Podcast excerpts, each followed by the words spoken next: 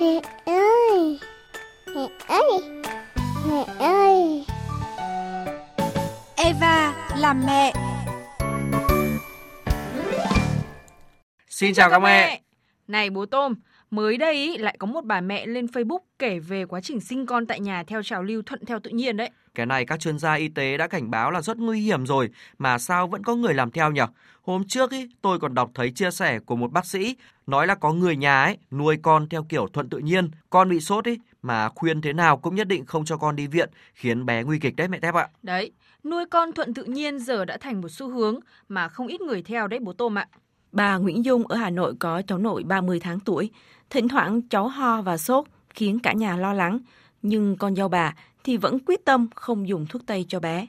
Mấy lần cháu cũng sốt cao đấy, 39, 39 độ rưỡi đấy. Thế là mẹ cháu cứ hướng dẫn bà là dấp khăn ướt, hay là lau vào nách này, vào bẹn này, thế rồi lau chán cho cháu.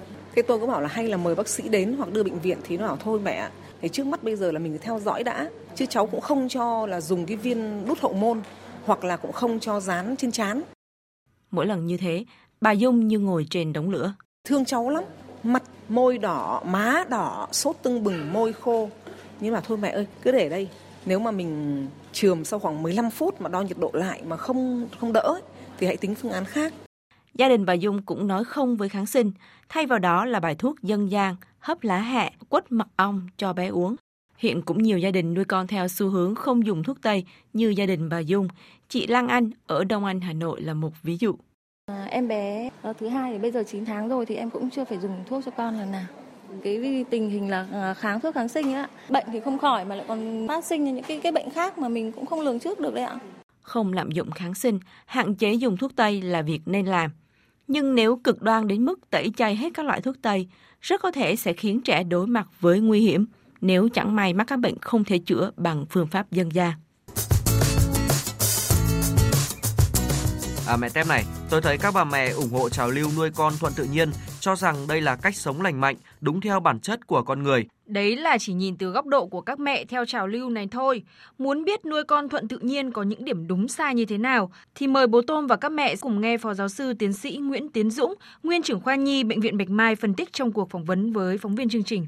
Thưa Phó Giáo sư Tiến sĩ Nguyễn Tiến Dũng ạ, trước cái trào lưu nuôi con thuận tự nhiên như là cự tuyệt kháng sinh rồi thuốc hạ sốt, vaccine đang được các bà mẹ cổ suý thì ông có ý kiến gì ạ? Vâng, à, nuôi con tự nhiên thì được khuyến khích từ lâu nhưng chỉ trong những trường hợp nào thôi chứ khi mà anh có bệnh lý hoặc khi anh có những trục trặc gì về mặt phát triển thì phải có khoa học và trong đó y học can thiệp vào.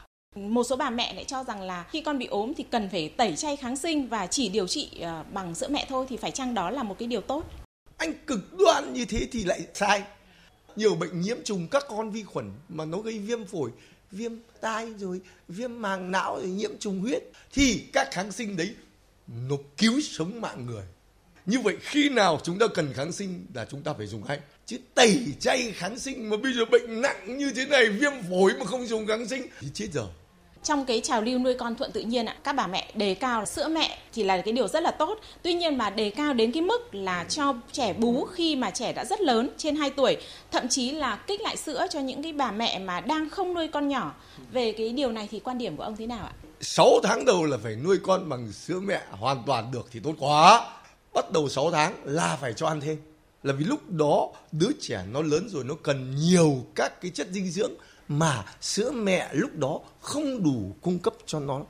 Nhưng lúc đó vẫn cứ tiếp cho con bú. Nhưng chỉ đến 2 tuổi thôi. Từ 2 tuổi trở lên lúc đấy cơ thể nó lại rất là cần nhiều các cái thức ăn nữa. Nếu mà chúng ta cứ bú lai lai lai lai lai lai, lai thế có thể gây chán ăn cho em bé thì nó lại không ăn đủ các cái chất dinh dưỡng khác. Và trong thực tế thì ờ, ông có gặp những cái trường hợp nào mà nuôi con thuận tự nhiên nhưng mà đến khi bị nặng thì lại phải tới bệnh viện trong cái điều kiện là bệnh của bé đã rất nặng rồi không ạ? Ví dụ như là cái uh, dịch sởi năm 2014 và tất cả các cháu bị nặng như thế đều không được tiêm phòng sởi. Xin ông phân tích thêm về cái việc là cự tuyệt ờ, thuốc kháng sinh, thuốc hạ sốt và vaccine nữa thì nó không chỉ mang lại những cái hậu quả cho sức khỏe của bản thân em bé đó mà còn có thể gây những cái ảnh hưởng gì đến cái sức khỏe chung của cả cộng đồng ạ? Ví dụ như là tiêm phòng vaccine nhá. Nếu anh không tiêm thì khi anh mắc bệnh, anh lại lây cho những người khác. Và tôi xin nói, không phải ai xa lạ lây cho chính những em bé cùng gia đình nhà mình. Bây giờ sởi gặp ở cả những bà mẹ có thai. Hiện nay chúng tôi lại chữa những cái cháu mà vừa mới sinh ra từ bà mẹ bị sởi hoặc là vừa sinh ra từ bà mẹ bị thủy đậu và những cháu đấy rất là khó chữa. Tuy nhiên thì các bà mẹ theo cái trào lưu nuôi con thuận tự nhiên ạ thì cũng đưa ra những cái cơ sở khoa học rồi những cái triết lý về cái khả năng tự thích nghi và cái cơ chế phòng vệ diệu kỳ của tạo hóa. Những cái triết lý này thì liệu là nó còn đúng trong cái môi trường sống và trong xã hội hiện nay không thưa ông? Vâng, nó vẫn đúng nhưng mà nó đứng ở trong một cái khung cảnh nào đó Chứ bây giờ khi anh ốm đau thì đúng những bệnh nhẹ cơ thể tự chữa khỏi, như nhiễm các virus đường hô hấp, trẻ con ho, sốt, nhưng mà do virus cảm cúm. Không có kháng sinh, tốt quá. Nhưng khi nó biến chứng viêm phổi là con vi khuẩn rồi. Con vi khuẩn thì cơ thể của mình chưa đủ sức để giết chết nó hết. Vậy mình cho thêm kháng sinh vào. Cái phòng vệ của mình cũng chỉ đến đâu thôi tự nhiên mà tự nhiên nó, nó ngây thơ rồi hoang dã thì nhiều khi hại đến sức khỏe của mình Vâng ạ, xin trân trọng cảm ơn Phó Giáo sư Tiến sĩ Nguyễn Tiến Dũng về những cái thông tin dành cho thính giả của VV2 ạ. Eva là mẹ, Nghe để hạnh phúc thêm tràn đầy. nghe để yêu thương thêm trọn vẹn.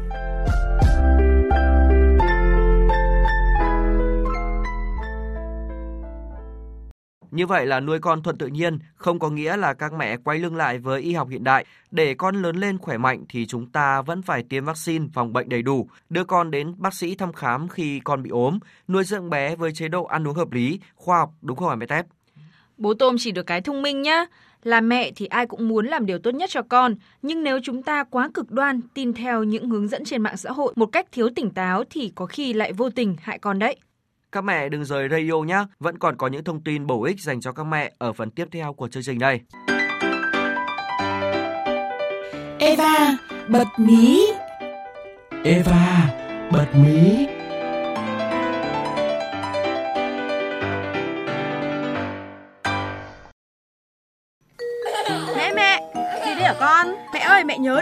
Mắm muối gì vào bột của bông mẹ nhá. À, trẻ con là không cần cho tí mắm muối gì đâu mẹ. Ừ, mẹ biết rồi. Thôi bông ở nhà với bà nhá, mẹ đi làm đây. Mẹ ơi, con đi đây. Ờ, thế đi nhá. Bột cái gì mà nhạt thế này? Nhạt quá. Thế này thì ăn làm sao được? Khó thân con bé. Thôi được rồi, bà cứ cho tí mắm vào cho bông. Một tí thôi mà. Thế rồi. Ngon hẳn lên. Thế này thì bông của bà chắc là sẽ ăn ngon miệng lắm đây. Đúng là các bà các mẹ nhiều khi bất đồng quan điểm về việc nấu nướng cho trẻ bố Tôm ạ. Ừ, nhà ai mà chả thế à mẹ Tép. Nhưng mà làm sao để cho trẻ ăn nhạt đây? Bé Tôm nhà tôi mà ăn nhạt quá là bỏ bữa ngay đấy. Cũng tại người lớn cả thôi. Bác sĩ Lê Thị Hải giải thích về việc trẻ thích ăn mặn đây này người lớn nấu ăn cho trẻ. Mà thường khi chúng ta nếm thì chúng ta lại cứ lấy cái khẩu vị của chúng ta để chúng ta đặt cho trẻ em, chính vì vậy cho nên là những cái gia đình nào mà có mẹ ăn mặn, bà ăn mặn thì thường là cháu bé cũng ăn mặn theo.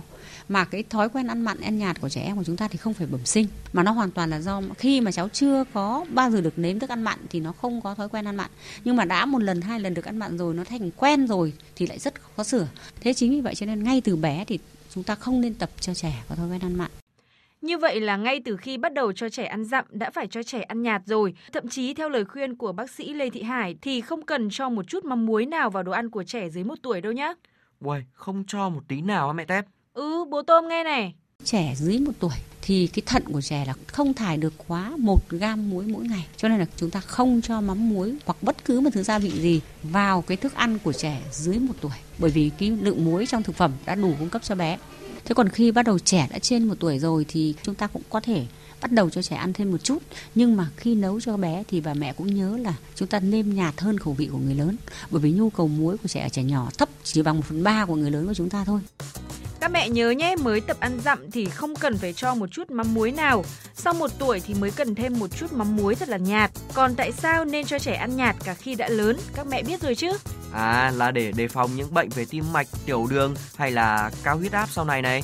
Để thế hệ tương lai khỏe mạnh đúng không mẹ Tép? Chuẩn rồi. Giờ thì thời lượng của Eva là mẹ đã hết rồi. Tạm biệt các mẹ.